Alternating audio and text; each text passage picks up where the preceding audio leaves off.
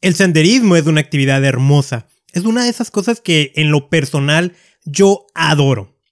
Imagínate que tienes una ruta que vas a caminar de 100 kilómetros. ¿Te atreverías? ¿La harías? Hoy, eh, platicarte una aventura reciente que tuve al respecto. Vamos a platicar un poquito de senderismo y de algo llamado trastorno por déficit de naturaleza. Acompáñame al primer episodio del 2022.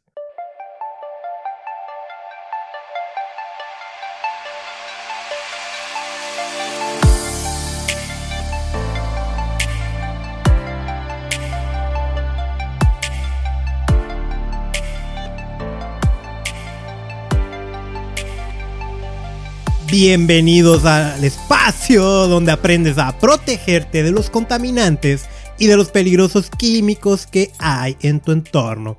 Te saluda Carlos Bustamante, episodio 83, primer episodio del 2022 y para variar la cosa, aunque es el espacio donde me la paso hablándote, torturándote de cómo la contaminación te está matando va a ser un episodio distinto y, vamos a hacerlo así para entrar muy motivados a este año, por si tienes nuevas metas muy relacionadas con la naturaleza, con el senderismo. Y bueno, yo para acabar el 2021 tuve una travesía de más de 100 kilómetros que fue hermosa, fue interesante y te la quiero compartir. Y te la quiero compartir por, por, porque llega en un momento justo en un momento en el que me encontraba redactando un guion para un episodio que se iba a llamar Trastorno por déficit de naturaleza. Y una de las cosas que iba a decir es que para combatirla o para revertir ese, ese trastorno, el senderismo es una buena opción. Pues como hice la ruta, la verdad es que, pues qué mejor, entonces que fusionemos esos dos temas y para poder platicarlo. Entonces, en ese sentido, ¿no? Este episodio le puede interesar, por ejemplo, a ti, que empiezas con nuevas metas, de decir, voy a hacer más ejercicio, me voy a poner en forma, y, que a lo mejor el senderismo, el hiking, es, es algo que, que has visto que puede ser una excelente opción. Este episodio está muy bien también si te sientes como desconectado de, de lo natural. Como que ya vives en un entorno bastante artificial y, y quieres algo distinto también este, este es un episodio que te va a gustar, ¿no? Que te puede servir de datos. La mayoría de la información va a ser sobre esta ruta de 100 kilómetros que hice. Te voy a platicar, pues, cómo me preparé, lo que viví. Eh, quiero, que consideres algo, ¿no? Yo no soy un atleta de alto rendimiento, ¿no? De repente, si tú sí, pues a lo mejor, pues 100 kilómetros dices, pues sí es mucho, pero no es imposible. Pero, pues para el común de la gente, pues o sea, míralo así, ¿no? Yo tengo años practicando senderismo y lo más que había caminado eran 21 kilómetros. Entonces, por supuesto que superé por mucho lo que había hecho antes. Entonces, te voy a, te voy a platicar eso. Fueron tres días. Como fueron los tres días, para después pasar al trastorno por déficit de naturaleza y cerrar con algunos cuantos tips de senderismo. Así que pues prepárate, relájate, escúchalo y pues quiero volverte a dar la bienvenida a este nuevo año 2022 que por cierto, ¿no? Espero que lo empieces muy bien, muy fuerte, muy motivado, que si tienes metas, no se te vayan a olvidar el 30 de enero, eh, síguelas, que desconéctate un poquito de Mm, o sea, no, no omitas lo que pasa alrededor, pero concéntrate en lo que tú puedas tomar control. ¿Sale? creo que varias de esas cosas las voy a ir tocando en el episodio. Y pues estoy emocionado, vamos a ver qué ocurre. Tengo escrito lo que quiero decir. Es bastante escrito.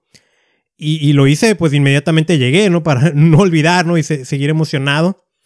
Pero pues lo voy a tener aquí como, como guía, pero me parece que va a ser mejor que yo te lo vaya platicando más que leyéndolo. Así que vamos a empezar con el primer tema, caminar 100 kilómetros. Te decía que yo tengo años practicando senderismo. Si no sabes qué es eso, pues que le llaman hiking, o rutas más largas se llama trekking. Básicamente consiste en ir a caminar a senderos. Yo aquí en Tijuana, en Baja California, es una actividad que, que ha ido en aumento en los últimos años y particularmente en los últimos dos años de pandemia, pues la gente eh, volteó a ver esa actividad.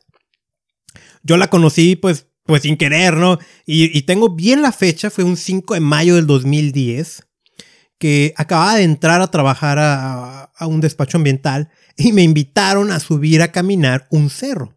Yo dije, oh, pues qué extraña invitación. Subir un cerro, pues voy, me compro una botellita de agua, pues cuál cerro, ¿no? Era una cosa enorme. Y así es como conocí el senderismo. Yo veía la fotografía, eh, la publiqué en, en, Facebook en aquel momento y ponía así como bien impresionado. Nos tomó casi dos horas llegar hasta arriba, ¿no? Y, pues algo con, con ropa que no es adecuada para la actividad, algo inclusive con, con tenis de básquetbol, lo cual es una pésima idea practicar senderismo de esa manera. Pero, pues así es como conocí eso. Me, encantó. Yo subí horrible, ¿no? No tenía absolutamente nada de condición física. Pero me encantó porque conocí muchas plantas nativas que en aquel momento pues yo ni en cuenta. Sí, considera, ¿no? Carlos Bustamante es realmente una persona urbana. Es alguien que nació en ciudad y vive en ciudad y siempre está en ciudad. Entonces, y, a pesar de que yo estudié medio ambiente, ese fue un gran acercamiento que tuve hacia la naturaleza y, hacia una actividad pues de la que me terminaría súper agradando. Una cosa es que eh, cuando empezó la pandemia todavía alcancé a hacer algunas rutas de senderismo ese año, el 2020. Pero después le paré ante la incertidumbre, ¿no? De qué es lo que estábamos enfrentando y, que no quería estar yo tanto al exterior. Le paré y pues lamentablemente prolongué muchísimo tiempo el estar parado. Dejé de hacer senderismo de rutas largas y, pues pasé a hacer pues cosas más pequeñas de acá por mi casa, por la presa, con los perros, 4 o 6 kilómetros, que realmente es poco.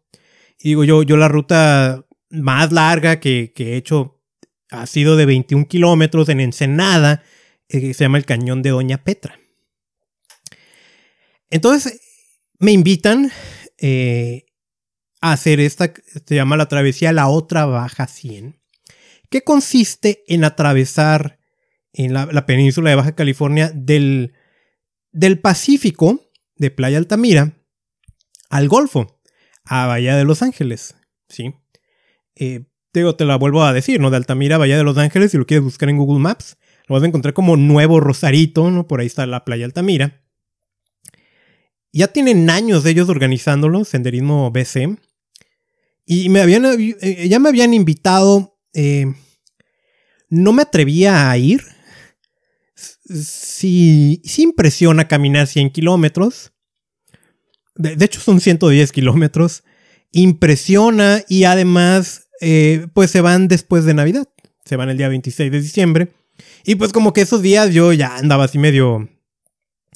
Pues tú sabes, entre el frillito, cerrando el año, pues prefería estar en la casa y...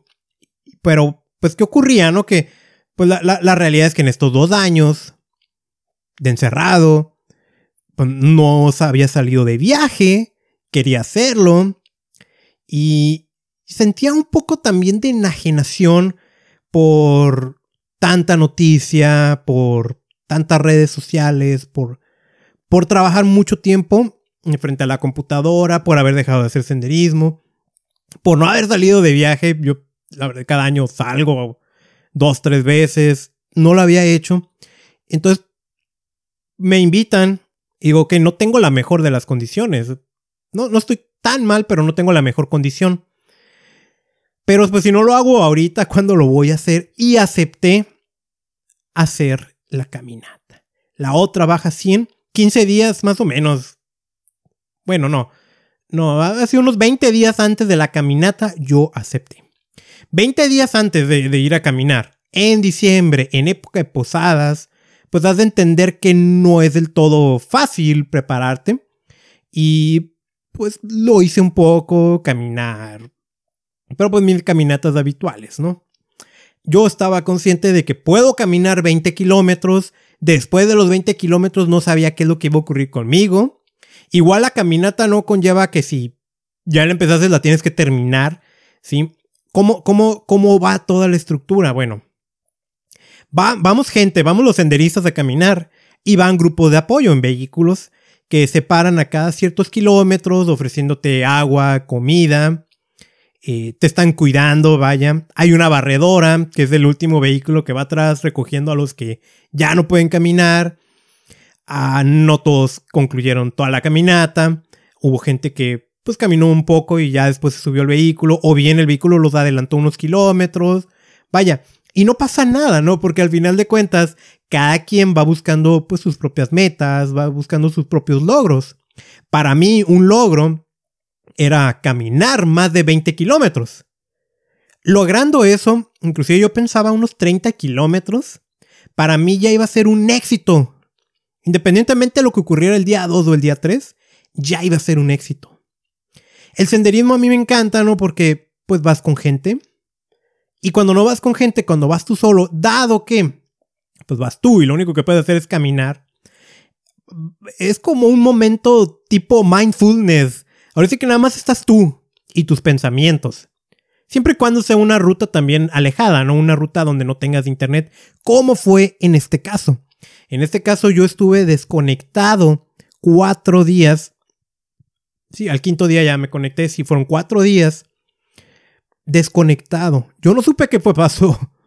No, de, repente regresé a Tijuana, estaba lloviendo, ¿no? Y, y, bueno, ahorita ya te voy a ir platicando todo eso porque también me llevé una sensación muy interesante cuando me reconecté. O sea, entre desconectarme era como que nada pasaba. Tranquilito yo. Y me reconecto y todo está pasando, ¿no? Entonces son cosas que no nos damos cuenta. Así que esto es la otra baja 100. Partimos del día 26 a las 3 de la mañana, tempranito, rumbo a Mexicali, donde se juntaron más senderistas. Después en San Felipe, donde hubo más, y así nos fuimos juntando. Prácticamente todo el primer día fue viaje en carretera. Llegamos a Playa Altamira, que estaba bajando eh, pues en la zona del Valle de los Sirios, bajando Cataviña, por allá, ¿no? Del lado del Pacífico, ¿no? Ahí en la península de Baja California. Antes de la Baja Sur. Llegamos ahí. Eh, pues a armar el campamento. Por supuesto, yo llevaba ya mi equipamiento. Yo tengo mi equipo tanto de camping como de senderismo. Armamos, pues nos conocimos un poco. Se armó el plan. A ver, ¿cómo vamos a salir? Mm, se nos dijo, ¿no? Que probablemente para muchos nos iba a ganar la noche haciendo senderismo. Eso también fue emocionante porque yo no, había, no me había tocado a mí caminar de esa manera en medio de la nada a oscuras. Entonces, y, pues bueno, digo, iba preparado yo para todas esas eventualidades. Ya esa es una caminata distinta, ¿no? El primer día, pues eran 50 kilómetros. Era el día pesado. 50 kilómetros es una distancia muy amplia. Si hablamos que un paso cómodo en senderismo son unos, sin que seas un deportista, ¿no? Unos 5 kilómetros por hora te tomaría 10 horas la caminata. Es bastante tiempo. Entonces nos iba a ganar la noche. Se nos dijo que a qué horas quieren salir. No, pues entre las 5 a las 7 de la mañana. La mayoría seleccionamos a las 5 de la mañana por lo que desde las 4 de la mañana yo me había levantado y, y, acomodar mis cosas, mi campamento y todo. Y como empieza la caminata, pues ir a tocar el agua de la playa. Para que esa misma semana, pues tú puedas decir que tocaste del agua tanto del Pacífico como del Golfo. Me levanto a las 4 de la mañana, pues sí medio dormido, un poquito fresco, no muy frío, muy emocionado. Ya había dejado mi mochila que, iba a utilizar, pues ya lista, preparada. Mis cosas de campamento se iban a quedar arriba de un vehículo, lo cual es una ayuda muy grande, o sea, no tienes que andar cargando 10, 15 kilos, andas cargando 3, 4 kilos de tu mochila, pues de uso diario, ¿no? De senderismo. Y a partir. Partimos de la oscuridad, partí con lámpara, eh, se fueron separando grupos, por supuesto, los más rápidos, los más lentos. Yo puedo decir que iba en medio. En un principio iba con gente de San Quintín, íbamos platicando. Y, fue, muy, ah, fue muy interesante, fue muy... Vaya, ahí cometí un primer error. y, te voy a ir contando todo esto nuevamente, ¿no? A lo mejor tú quieres empezar a hacer senderismo. Y digo, no tienes que empezar caminando 50 kilómetros, por, por supuesto, ¿no? Pero ahí cometí un primer error. Se me hizo muy sencillo para mí salir a caminar sin desayunar.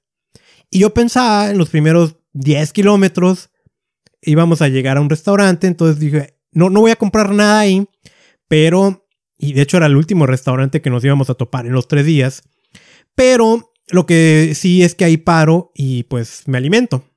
Y así salgo, pues livianito, ¿no? Eh, fue un error, eh, resistí pues alrededor de 15 kilómetros de Nayunas, fueron como 5 kilómetros de terracería, 10 kilómetros de carretera. Entonces, ah, salí muy relativamente rápido. Cuando yo camino, em, pues yo tengo mi velocidad promedio, ¿no? Pero esa velocidad yo la voy manejando considerando la distancia que pueda caminar. Y esta era una distancia muy larga, entonces pero considerando eso, en dos horas yo llevaba 12 kilómetros caminados, lo cual para mí en lo personal ya era rápido. Y, y pues digo, como al kilómetro 15 es cuando... No, no, fue, fue como al 12, 13 kilómetros que paré a, comer. Entonces yo nunca había hecho tantos kilómetros en ayuna. Lo más que había hecho eran 8 kilómetros de hiking en ayuna. Pero fue un error porque pues hay mucho desgaste, ¿no? Y, de hecho, pues ya, nos habían advertido que no hiciéramos eso, pero pues lo hice, ¿no? Entonces, reabastecí, comí unos cinco minutos y volví a caminar. Ya en ese punto, íbamos más o menos juntos, ya ahí es cuando nos empezamos a separar. Hubo quien se quedó en el restaurante a desayunar. Había burritos, cosas así. Digo, ese era el último restaurante que íbamos a ver en días. Yo seguí caminando eh, ya iba gente adelante de mí. Y, pues fue entrar prácticamente a un ambiente de desierto, aunque pues, en invierno pues, no hacía calor, no hacía mucho frío, estaba fresco, estaba muy, muy agradable el clima. Y entonces yo empezaría a caminar. Para ese punto, ¿no? El haber caminado 10 kilómetros en, asfalto puede sonar como que sería más sencillo, ¿no? Que caminar en terracería. No lo es. Eh, empieza a calar en los pies. Soy, mm, hay riesgo de ampollas y ya eso ya es doloroso. No me salieron ampollas, pero sí sentía un cierto ardor en la plantilla del pie. Digo, 10 kilómetros es algo. Entonces, pues ya habíamos caminado ahí. Al entrar a la terracería hay un poco de alivio porque es como esponjito, ¿no? La, la arena. Y a seguir caminando. Entonces, digo, ahí es donde ya nos empezamos a separar más. Sí, prácticamente ya de ahí, em, pues llegué al kilómetro 21, donde hice mi primer descanso. Ese kilómetro 21 estuvo suave porque ahí hay unas pinturas rupestres. Están expuestas a, digo, la, cara de la roca le pega al sol, entonces están pues bastante deterioradas. no tengo idea si están registradas o, o si las han protegido o algo, ¿no? Pero ahí hay pinturas rupestres. Entonces, ese se nos había dicho, ¿no? Ahí pueden descansar. Era el kilómetro 21, yo era la que llevaba. Ahí realicé un primer descanso de unos 20 minutos. Fue interesante, ¿no? Mucha gente no descansó ahí. Mucha gente eh, no, ni siquiera volteó ¿no? hacia las pinturas, se siguió de frente. Había que desviarse unos 500 metros. Yo me desvié, tomé fotografías, me tomé fotos. Y. Y entonces, pues ya ya en ese punto es cuando ya hubo una mayor separación con el resto de la gente. Retomé el paso, me comí unas sardinas que llevaba, tomé unos electrolitos, unas barras proteicas. Toda esa alimentación fue un error. Esa alimentación estaba muy bien para después de la caminata. durante la caminata, pues para esa magnitud yo necesitaba más bien algo como carbohidrato, no para reabastecer. No, no consumí carbohidrato y, y pues sí me pegaría más adelante porque es mucho esfuerzo, ¿no? de repente los que no han practicado senderismo como que piensan, pues es caminar. Qué difícil tiene caminar, pero es mucho de, por, muchas horas y con peso en la mochila. Realmente tienes un consumo calórico muy grande, tienes mucho esfuerzo, ¿no? Pues me rehidraté, eh, comí kilómetro 21 y a seguir avanzando ya de lleno en, el, en ese paisaje desértico. Te voy a dar el nombre, ¿no? De, había muchos sirios. Su nombre científico es Fouquieria, Fouquieria columnaris. Es un... Una, pues no, no sé si es árbol o cactácea. Pero está medio extraño, ¿no? Muy grande. Cardones, que también son muy grandes. Pachycereus pringley. y, y, vegetación así similar. Algo así como el estereotipo de paisaje mexicano, ¿no? Así desértico, cactus gigantes, ¿no? Así imagínatelo. Ya de ahí ya, entraría de lleno ese tipo de paisaje. Eso es lo que me toparía, ya de ahí en adelante. Seguí caminando y caminando. Ya empecé a sentir el agotamiento de una mala alimentación, de haber empezado en ayunas. Y aproximadamente en el kilómetro 30 había un grupo descansando, había un jeep y había unas personas ahí y yo llegué allá, ¿no? Ni pregunté nada, llegué y me dijeron, ¿cómo andas? Pues cansadito, siéntate. Me ofrecieron una bebida rehidratante que supo a gloria. Me ofrecieron de comer, no, no acepté. Estaban comiendo pasta y eso hubiera venido muy bien. E, ellos eran un grupo de scouts de aquí de Tijuana. Ellos venían así por sí solos, ¿no? Estaban platicando, también descansando. Y, y pues venía una persona pues mayor que ellos imagino el dueño del Jeep. Un Jeep bastante, bastante equipado. Y entonces él, él yo, yo para ese momento dije, ok, ya llevo 30 kilómetros. Yo ya alcancé lo que, ah, pues podría suponer que era una meta. Todo lo que hiciera ya a partir de ese momento ya era ganancia, ya, ya era muy bueno. Ya me sentía muy cansado. De hecho, ya estaba pensando en no terminar la ruta. Cuando llegué ahí a descansar, esta persona empieza a contar su anécdota de cuando hizo la ruta de, Santiago de Compostela. Una ruta en España, en, Europa, en Europa, cruza varios países, que la quiero hacer. Cientos de miles de personas la hacen cada año, yo la quiero hacer. Y, en esta caminata él, decía, pues saben que lo mínimo que recomiendan caminar allá en, Santiago para que valga la pena son 100 kilómetros. ¿Por qué? Porque a los 100 kilómetros, pues como nada más estás caminando y estás desconectado de todo, es cuando empiezan a surgir como pensamientos tuyos, como reflexiones. Es pues desde el momento en el que estás contigo, ¿no? y entonces él habló sobre su fe católica que dice que es un proceso muy similar a lo que ocurre, ¿no? Eh, en el sentido de que esos pensamientos es como, como aceptar tus pecados. algo así nos mencionó, yo no soy religioso, pero me gustó lo que estaba diciendo, no es como aceptar o como confesar tus pecados. Y después de pasar, de confesar el pecado, pagas una penitencia, pagas un arrepentimiento. Y ese arrepentimiento es en forma de, ya no quiero seguir caminando, ya estoy cansado, ya estoy agotado. Entonces dice, eso es lo que ocurre en ese tipo de caminatas de 100 kilómetros o más. Entonces aprovechen esta caminata. Cuando dijo eso, honestamente a mí me motivó bastante. Me motivó bastante de decir, ok, pues ya estoy aquí.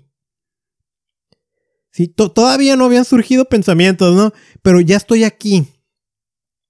Vine a caminar era una ruta larga que esperaba, ¿no? Pues que no me iba a cansar, pues me voy a cansar.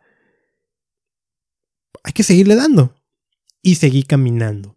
Y fue ya entonces cuando sí empieza a surgir, pues ciertos pensamientos, ¿no? Eh, me quedé varias horas en las que ya yo iba yo solo. Había gente enfrente, había gente atrás. Pero ya íbamos bastante distanciados, yo ya no los veía. Y si eventualmente me topaba algún carro de apoyo, que iba circulando, pero prácticamente ya estuve yo solo. Y entonces empiezan a surgir ciertos pensamientos que, permíteme no pues, compartirte uno nada más, ¿no? Y fue precisamente, pues, ¿por qué ando aquí solo yo? Eh, varias personas ya me habían preguntado, oye, ¿tú vienes con algún grupo o algo? No, pues me invitaron, pero vine solo, ¿no? Y les sorprendía y era como, ¿en serio te vas a aventar la caminata solo? Y entonces yo empecé a reflexionar, ¿no? Empezaron a surgir así ciertos pensamientos, cosas que hago habitualmente. Vaya, yo, me, yo en lo personal me he concentrado mucho en ser autosuficiente. Es decir, no tener que depender de alguien más pues, para salir adelante. Y eso está bien. Pero entonces empecé a pensar, tal vez he abusado de eso. Tengo que ser más amigable, hacer más equipo. No tengo que demostrar que puedo yo solo. O sea, sé que puedo solo, pero en equipo podría más. Vaya, pensamientos así. Eh, Mm, no, no voy a profundizar tanto, ¿no? Lo que sí puedo decir es que también luego vino ese precio de la penitencia o del arrepentimiento. Llegando al kilómetro 40, o sea, ya 40 kilómetros, ya empezó la tortura. Mi rendimiento fue cayendo. Ya sentía dolor. Ya sentía cansancio. Y empecé a sentir desesperación. A ver, una, una de las cosas que debes de saber en el senderismo es ser paciente, porque a veces da la sensación de que caminas y caminas y no llegas. Pero después de 40 kilómetros, pues me empezó a ganar a eso, o sea, yo ya sabía que iba a ocurrir, pero me empezó a ganar. Y, y en efecto, empezó a salir en mi mente eh, pues las dudas, ¿no? ¿Para qué estoy aquí? Ahorita que hace frío en invierno estaría en mi casa calentito con una cobija. Pues ya habiendo cerrado el año de proyectos, ya pues viendo alguna serie de Netflix o leyendo. A mí que me encanta leer. Y aquí estoy en medio de la nada, torturándome, ya con sed, con hambre, cansado, me duele el cuerpo. ¿Qué necesidad tengo de hacer esto? Inclusive en los siguientes kilómetros dos, tres veces sí grité de desesperación. Tenía una sensación que nunca me había dado, ¿no? Que de quitarme la mochila, aventarle y, ponerme a llorar porque no se acababa la ruta. Yo sentía que ya no estaba avanzando. Ya llevaba alrededor de las 10 horas caminadas. Caminar, caminar, caminar. Solo yo, el paisaje, mis pensamientos. Y eso fue bonito. O sea, en el momento fue difícil, pero esa es la experiencia que más me quedo. Eh, resulta que pues, yo llevaba una banda cuantificadora, yo, iba más equipado de lo normal, llevaba GPS, eh, y sí iba bien por cualquier eventualidad, ¿no? Era un trayecto largo. Entonces, eh, yo estaba en que eran 50 kilómetros. Y ya no podía caminar a más de 3 kilómetros por hora, que era muy lento. Pero ya, ya estaba ya totalmente entumido. Y mi banda pues vibra, ¿no? Y me indica que ya llevaba 48 kilómetros caminados. Eso significaba que ya solo faltaban dos. El hecho de que solo faltaran dos, también a mi ritmo, pues eran unos 40 minutos más. Y ya, se acababa. No, pues llego, de un letrero que habla de, de la misión de, de San Francisco de Borja, que es el primer punto al que íbamos a llegar, o que llegamos, ¿no? Pues que no faltaban dos kilómetros, faltaban cinco, es decir, tres kilómetros más. O sea, no era 40 minutos, era una hora con 40 minutos. y me empieza a ganar más la desesperación. Pues, ¿qué más tenía? Seguir avanzando y avanzando. Ya había llegado a ese punto gana la noche, con todo el lámpara no veía nada. Ah, empiezan a salir conejitos y ratoncitos de campo, pero sí te da una sensación como de miedo, ¿no? Porque estás en medio de la nada. Sí, por supuesto, te vuelvo a decir, yo, yo aunque estábamos incomunicados, también traía radio con, con la frecuencia que estábamos utilizando, o sea, iba preparado, pero ya el cansancio, entonces pues te va ganando. ya muy en la noche y ya con varias horas que no había visto a nadie, eh, veo un vehículo, se detiene conmigo, me dice, oye, ¿qué onda? ¿Ya te quieres subir? ¿Cuánto falta? ¿Sabes que faltan tres kilómetros? Y en ese momento pensé en decir, pues ya, ya, ya no tengo nada más que demostrar. Ya caminé muchísimo más de lo que había caminado antes. Pero la persona me ve dudando y me dice, ¿sabes qué? Voy a ir por otras personas que ya no pueden caminar, ya se quedaron atrás. Si regreso y te veo, pues te subes. Pues si quieres, sigue caminando. Que ocupas algo, ¿no? Pues agua, ¿no? Ya se me había acabado el agua, pues me dejan agua. Y sigo caminando y qué bueno que no me subí. Ya, digo, y al final como que el camino ya se estaba poniendo un poquito más complicado. Sigo caminando, el último kilómetro fue tan difícil para mí, fue el kilómetro más difícil que he caminado. Curiosamente, en el último kilómetro ya me empecé a encontrar gente atrás de mí, que empezó a alcanzar. No sé si es porque me alcanzaron ya de tan lento que iba caminando, o la barredora los adelantó y los dejó en ese punto, ya nada más para que acabaran. No importa, te vuelvo a decir, pues, ¿qué importa? O sea, cada quien iba por lo suyo, ¿no? Lo único que yo sé es que llegué. 14 horas me tomó, ya donde ya en las últimas 3, 4 horas iba destruido. No caminé 50 kilómetros, caminé 53.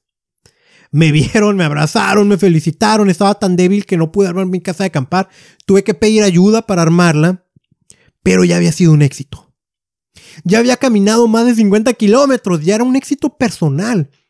A pesar de la desesperación, de quererme poner a llorar o lo que sea, no lo había hecho. A pesar de que pude haberme rendido, no me rendí yo seguí avanzando. Ya, o sea, eso hablamos de mucho control mental también. Ya había tenido también mis experiencias pensando. Ya, ya había valido la pena. Aún así, eh, bueno, yo dije, ok, definitivamente mañana no voy a caminar el segundo día. No puedo caminar, o sea, me duele el cuerpo tan intensamente, no puedo caminar. No importa. Sirve que me recupero, para poder caminar al tercer día. Me acosté súper adolorido, no podía dormir, tenía tanto dolor en mi cuerpo y eso que llevaba medicamento para el dolor por si acaso me pasaba. En cualquier posición en la que durmiera era dolor. Y frío aparte estaba haciendo. Y ese fue el primer de tres días. Día dos, y bueno, antes de contar, pues, ¿cómo vamos, no? Ya te enfadé, te está gustando o no. Espero que te esté interesando, ¿no? sé que llevamos varios minutos. Em, el día 2 y el día 3 son más cortos, ¿no? día 2 estaba molido, me desperté como pude, cuerpo totalmente duro y con dolor. Ok, y pocas horas de sueño. Dije, pues no voy a caminar. O sea, no voy a caminar, no puedo caminar. Me había tocado en rutas menores de 20 kilómetros, por ejemplo, que yo duraba 2-3 días adolorido. Y pues aquí era, y ni siquiera había pasado un día, habían pasado siete, ocho horas. No, puedo caminar. Nos iban a abrir la, la, misión, a donde llegamos, la misión de San Francisco de Borja para conocerla. Entonces varias personas se estaban acercando ahí. Algunos me preguntaron, ¿y vas a caminar? ¿Sabes qué? Pues no sé, yo creo que no. Eh, depende cómo me sienta. Pero al ver que varias personas se pusieron su equipo, dije, ok, voy a armar mi mochila o sea, levanté mi campamento, ¿no? Voy a, voy a armar mi mochila. Ahorita que abran la misión, camino ahí para conocerla. Y dependiendo cómo me vaya sintiendo, veo si camino algo. Eh, pues definitivamente al empezar a caminar el cuerpo se empezó a desentumir. Había dolor, sí, había cansancio todavía. Pero dije, ok, voy a caminar 4 kilómetros, nada más por decir que caminé el segundo día. 4 kilómetros muy tranquilo, me lo aviento en una hora. 4 kilómetros va a ser todo un éxito. O sea, yo nunca había caminado 50 kilómetros, ya lo hice, y no había hecho dos rutas de senderismo una tras otra, y si lo hago ya será un éxito. Entonces arrancamos, arrancamos varias personas juntos, inmediatamente me dejaron atrás, o sea, no, no, no traía yo mucho ritmo, allá había desayunado un poco más, pero no traía mucho ritmo yo para, para caminar. Eh, yo iba caminando como podía, Superé muy rápido los 4 kilómetros, caminé más de eso. lo cual ya lo había convertido otra vez en un éxito. Y seguí caminando. Sin embargo, ahí sí me ocurrió eh, algo que no me había ocurrido antes caminar, ¿no? Ahí es donde pagué lo de no haber desayunado o comido bien el día anterior, donde haberme aventado los primeros 15 kilómetros en ayunas. Ahí lo pagué. Al ir caminando, el, eh, lo que pasó fue que empecé como a quedarme dormido caminando. Estaba cabeceando y parpadeos muy largos al caminar, como si estuviera acostado. Y, sentí que me estaba quedando dormido. Yo rápido pensé, pues ok, nivel de azúcar en la sangre. Digo, yo no padezco enfermedades.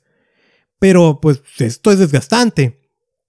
Empecé a comer lo que traía, comí mucho, paré, volví a dar, pero no levantaba, no levantaba. Llega un vehículo, me ve mal, me dice, oye, ¿te quieres subir? ¿Sabes qué? Creo que no me voy a arriesgar. No, no va a ser que me desmaye o algo. Y paré por ese día.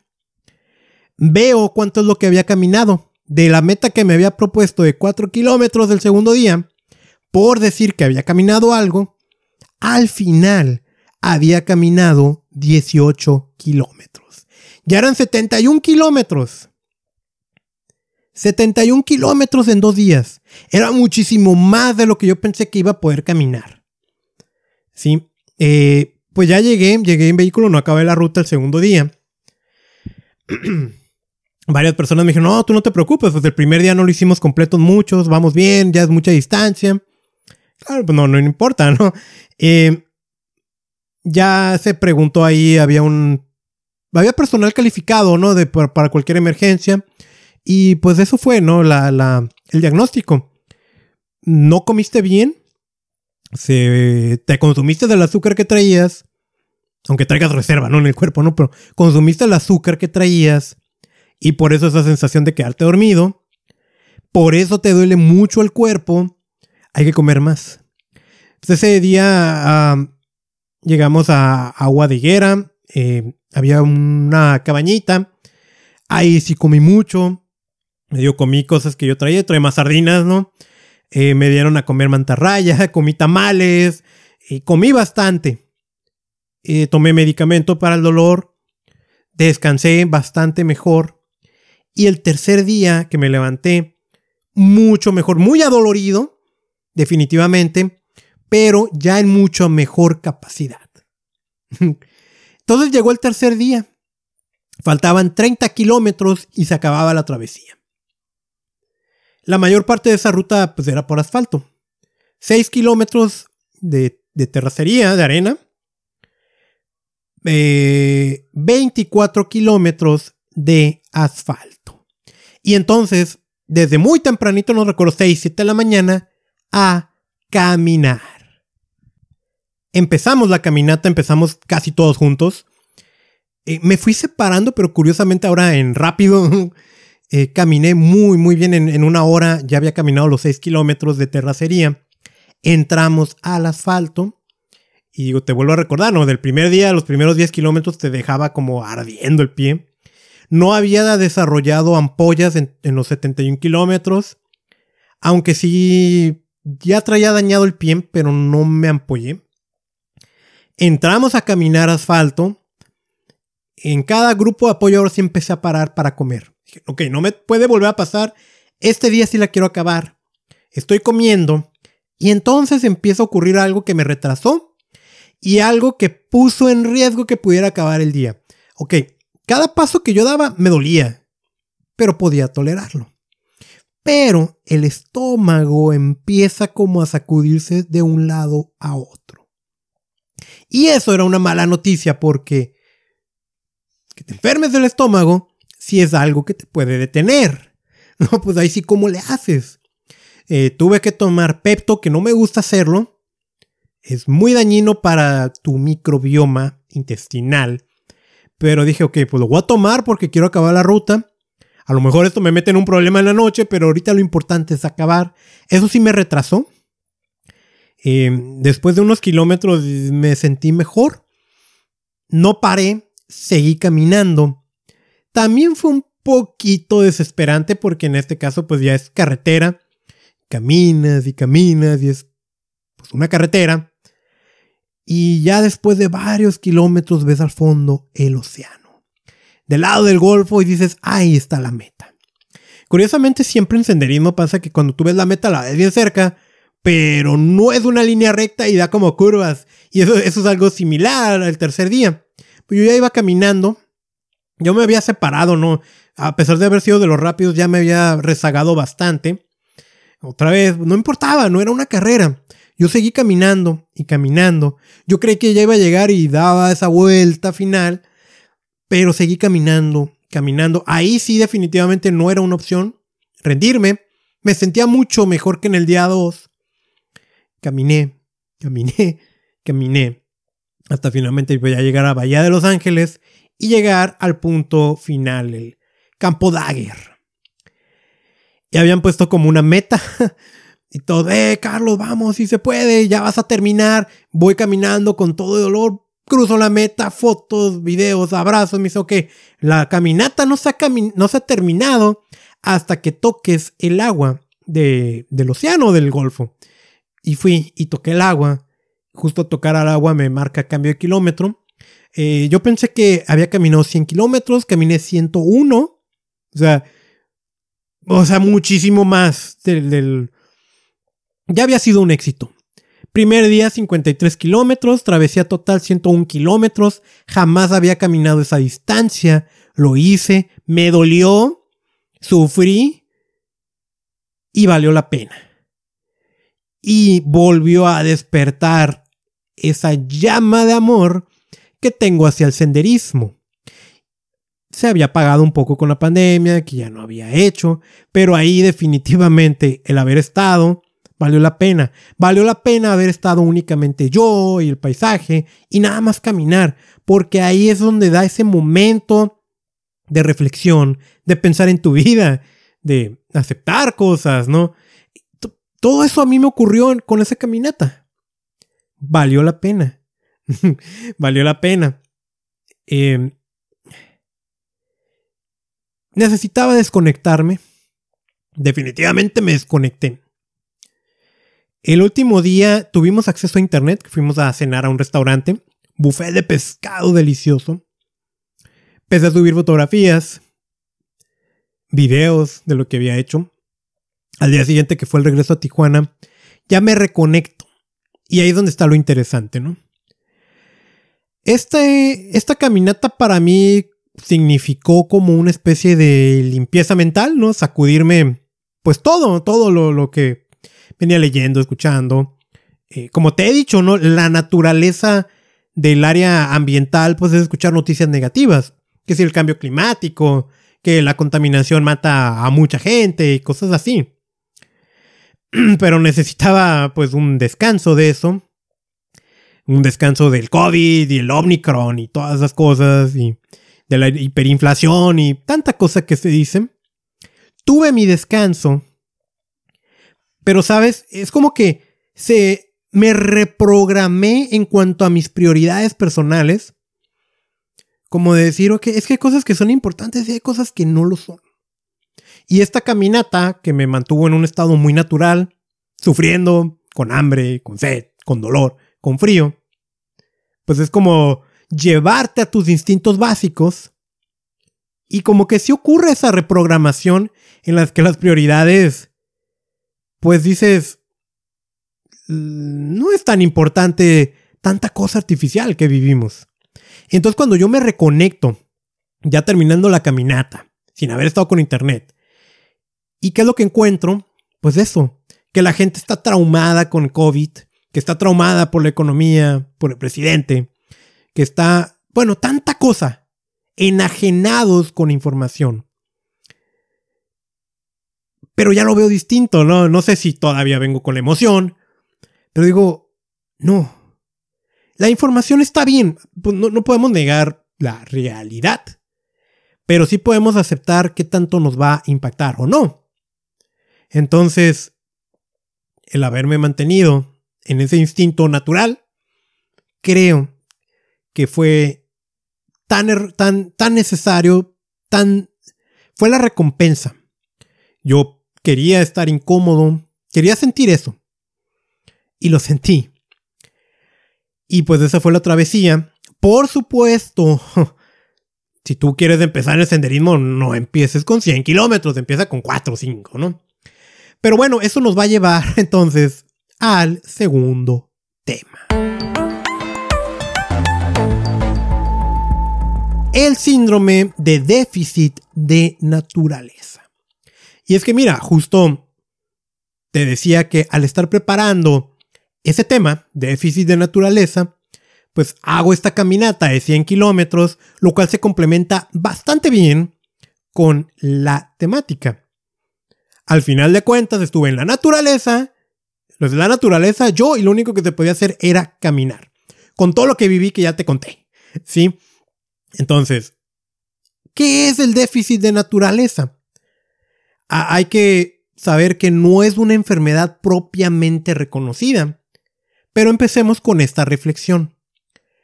¿Cuántas horas al día dedicas a la naturaleza? A estar ahí, en algo natural. Si no es fácil responder, entonces te la cambio. A la semana. Bueno, al mes.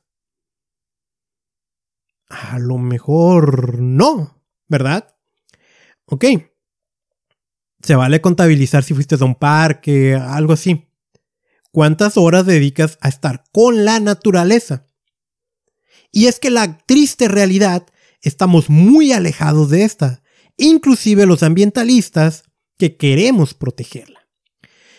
El síndrome de déficit de naturaleza, te lo vuelvo a repetir, no es una enfermedad reconocida como tal, pero pues sí ha levantado durante años alertas, particularmente a los niños, que pues cada vez es, están más en un entorno artificial que al exterior. Alguien que ha liderado el mensaje sobre este déficit, sobre estar alertando, es, e, e inclusive él acuñó el término, se llama Richard Laub. Él es autor de un libro que se llama Last Child on Boots.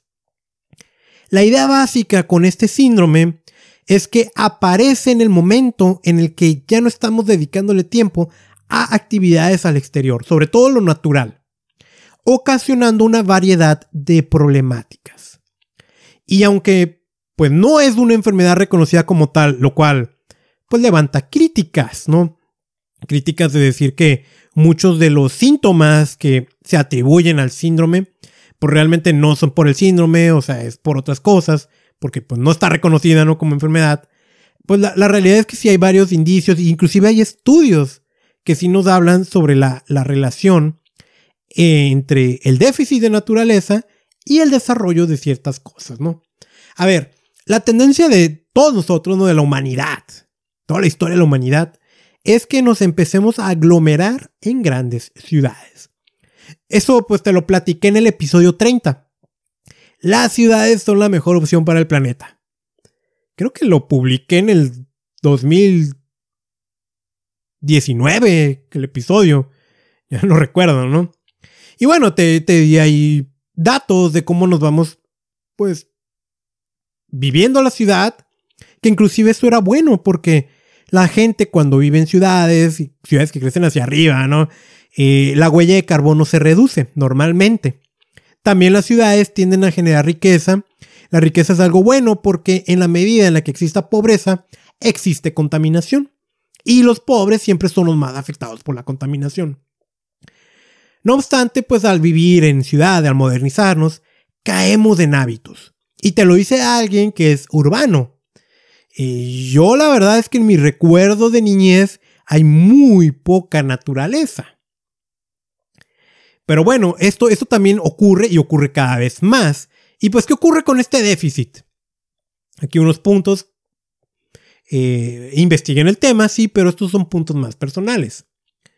Cuando estamos desconectados de la naturaleza, cuando tenemos déficit de naturaleza, una de las cosas que nos ocurre a todos es no estamos presentes. ¿Cómo es eso? Pues la naturaleza nos invita a vivirla, a sentir el viento, cómo golpea nuestro rostro, a percibir olores de plantas, a estar escuchando aves, el sonido del océano. Y, y cuando estamos pues desconectados de la tecnología, pues nada más es eso el espacio natural y tú. Y entonces estás presente. Es una especie de práctica natural de mindfulness. Sin embargo, cuando no estamos en la naturaleza, nos desconectamos y no podemos estar presentes. Y entonces, con la innovación tecnológica que hay, pues inmediatamente agarramos teléfono, buscar redes sociales, poner música, algo, algo relacionado con un distractor tecnológico. No es casual que el día de hoy cada vez hay más trastornos por déficit de atención en adultos y en niños sobre todo. No es casualidad. ¿Sí? Entonces, estas hermosas herramientas tecnológicas nos mantienen distraídos y desconectados de la naturaleza. También hay algo que es el miedo a la naturaleza, donde ya se vuelve un ciclo, ¿no? Eh, pues no voy a la naturaleza y hace que aumente mi miedo a ir a esta, y como tengo miedo de entrar a la naturaleza, no voy. Eso tiene un nombre, se llama biofobia. ¿Cómo es posible que exista una fobia a la naturaleza? Sí, sí la hay. Y, entre más estamos desconectados, más alimentamos la fobia. Esto tiene un cierto parecido a las fobias que han surgido a raíz de las cuarentenas por COVID-19, donde la gente no quiere salir al exterior para no contagiarse. Y entre menos sale, más miedo le da, aumentando la fobia. Y eso es algo muy real que ocurre. Vaya, yo no te estoy diciendo pues que niegues que existe o que no tomes medidas para no contagiarte, pero pues tampoco es la naturaleza del humano estar encerrados. Y entonces tenemos esa fobia al exterior. Lo mismo ocurre con la naturaleza. También se ha visto que las personas que están desconectadas de la naturaleza, además de la biofobia, además de no estar presentes en aquí, la ahora, suelen tener baja autoestima, ¿sí? Suelen tener problemas para socializar con otras personas e inclusive hay indicios de que suelen tener problemas oculares, problemas con la visión. Esas son solo algunas cuantas cosas de lo que ocurre con el trastorno por déficit de la naturaleza. Por eso vuelvo a hacerte la pregunta. ¿Cuántas horas a la semana dedicas a algo natural? Y vale los parques, es parquecito chiquito, no importa. Vale. Pero vaya, si no tienes una respuesta clara, pues la solución es sencilla. Ve a espacios naturales. Sea un bosque, sea la playa, sea algo donde... Vaya, y yo te recomiendo que vayas, pues a lo mejor vas con familia y van a hacer cosas de familia. Si vas solo, siéntate y observa si tienes mascotas, ah, eso es un pretexto fabuloso para salir a la naturaleza. ¿Sí? Y otra es la práctica del senderismo.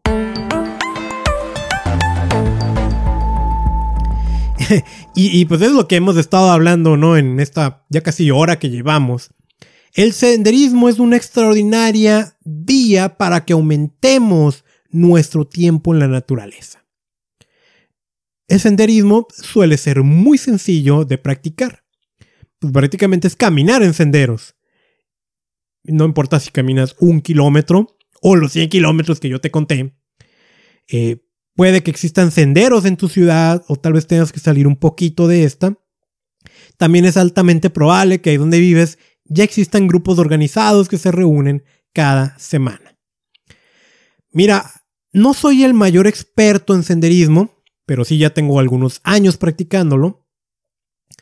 He aprendido algunas cosas también por mi cuenta. Le he aprendido a otras personas. Como en todo, sigues aprendiendo, ¿no? Hay que mantenerse siempre humildes. Te voy a dar algunos consejos sobre el senderismo, ¿sí? La actividad, pues básicamente es caminar.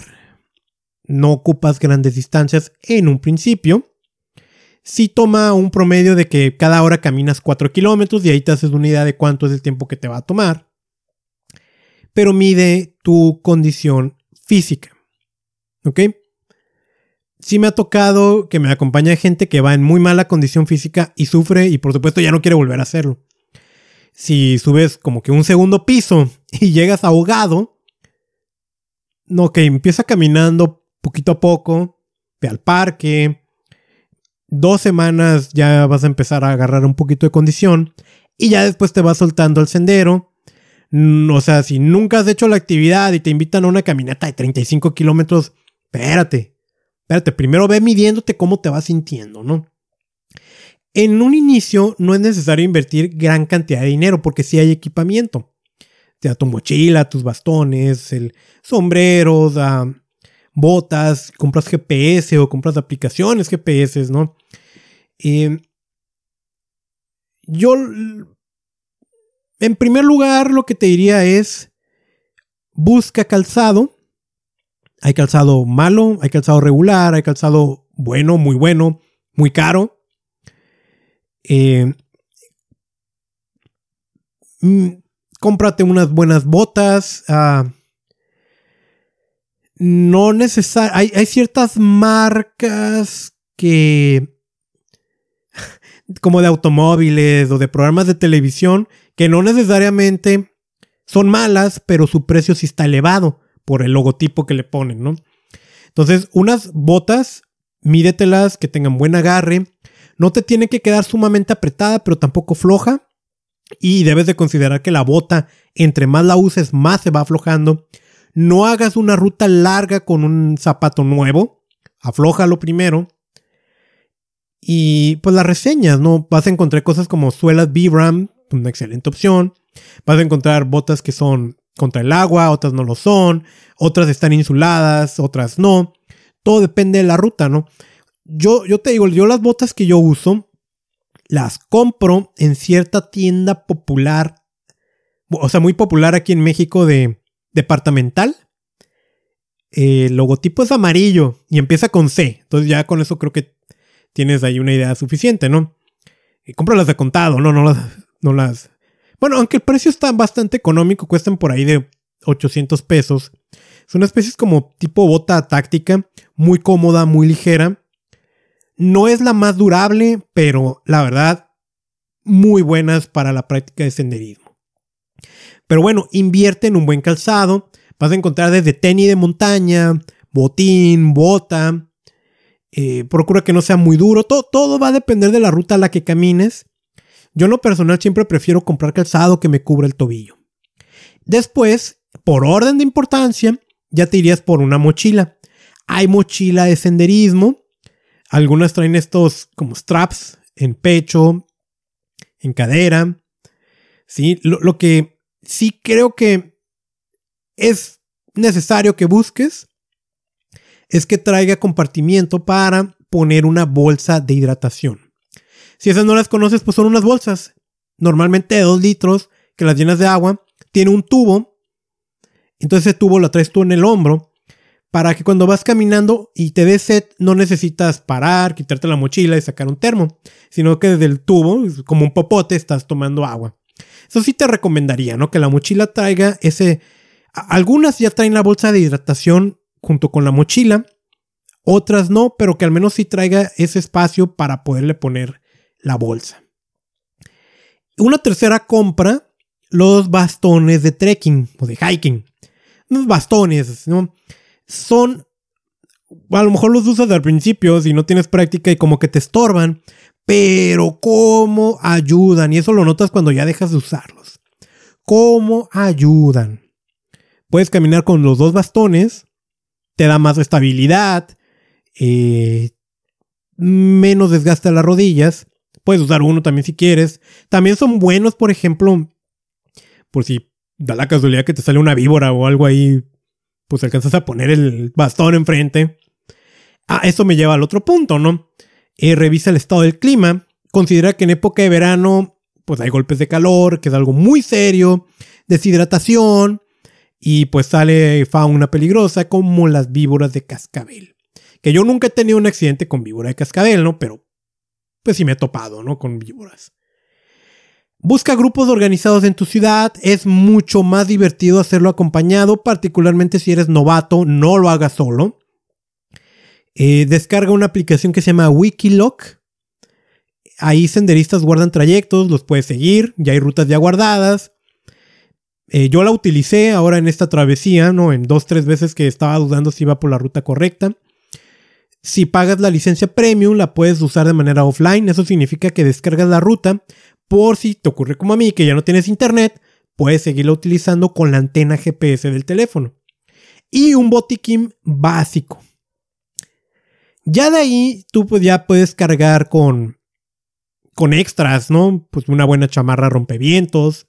Que te lo vuelvo a decir, depende del clima. Unos buenos lentes. Yo uso unos lentes de ciclismo que no se empañan y, y que el agua no te la mancha, ¿no? No te deja manchado por, por cuando estás sudando, ¿no? Eh, pero pues unos lentes cómodos. Tengo un sombrero que me cubre, además de la cabeza, ¿no? Me cubre eh, cuello.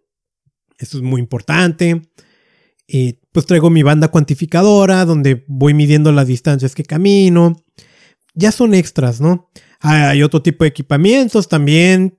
Por ejemplo, las, las sábanas térmicas y, en fin, silbatos, cuestiones por cualquier cosa que ocurra. Yo he practicado senderismo solo, he practicado con mis mascotas, con amigos, algunas cuantas veces me he extraviado, nada, nada que no me tomara, o, nada alarmante, vaya. Unos cuantos minutos perdido y retomo la, la ruta. Cada salida ha valido la pena. Caminar te hace muy, muy bien a tu salud física y mental. Te invito a que consideres la práctica del senderismo que consideres la cantidad de tiempo que pasas al exterior en la naturaleza. Vale la pena. Y vale la pena para ponerlo como meta en este 2022. Así que, pues estoy viendo que andamos pasando la hora de grabación súper bien para el primer episodio del 2022 de Contaminación y Salud. Ya en los siguientes episodios ya vuelvo a retomar el tema de cómo la contaminación nos está matando pero pues ahorita quería empezar con algo agradable. y espero que te haya gustado esta información. Si te gustó, me ayudarías mucho suscribiéndote a este podcast desde la aplicación que me estés escuchando. Es gratis. A lo mejor escuchas en Spotify, en Google Podcast, en Apple Podcast, en cualquier aplicación de las populares, ahí voy a estar compártelo con otras personas, sígueme en redes sociales, Contaminación y Salud. También contaminacionysalud.com. Soy Carlos Bustamante y mi misión es enseñarte a proteger tu salud de la contaminación.